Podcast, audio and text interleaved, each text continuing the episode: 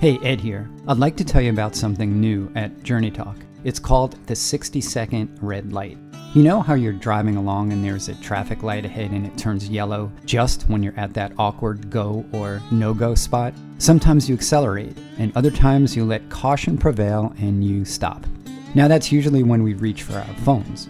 But every so often we ignore the lure of the phone and instead we take a minute to look around.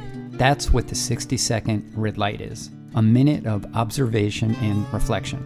By me sometimes, and by other journey talkers as well. The goal is to share a thought that you can sit with for a bit.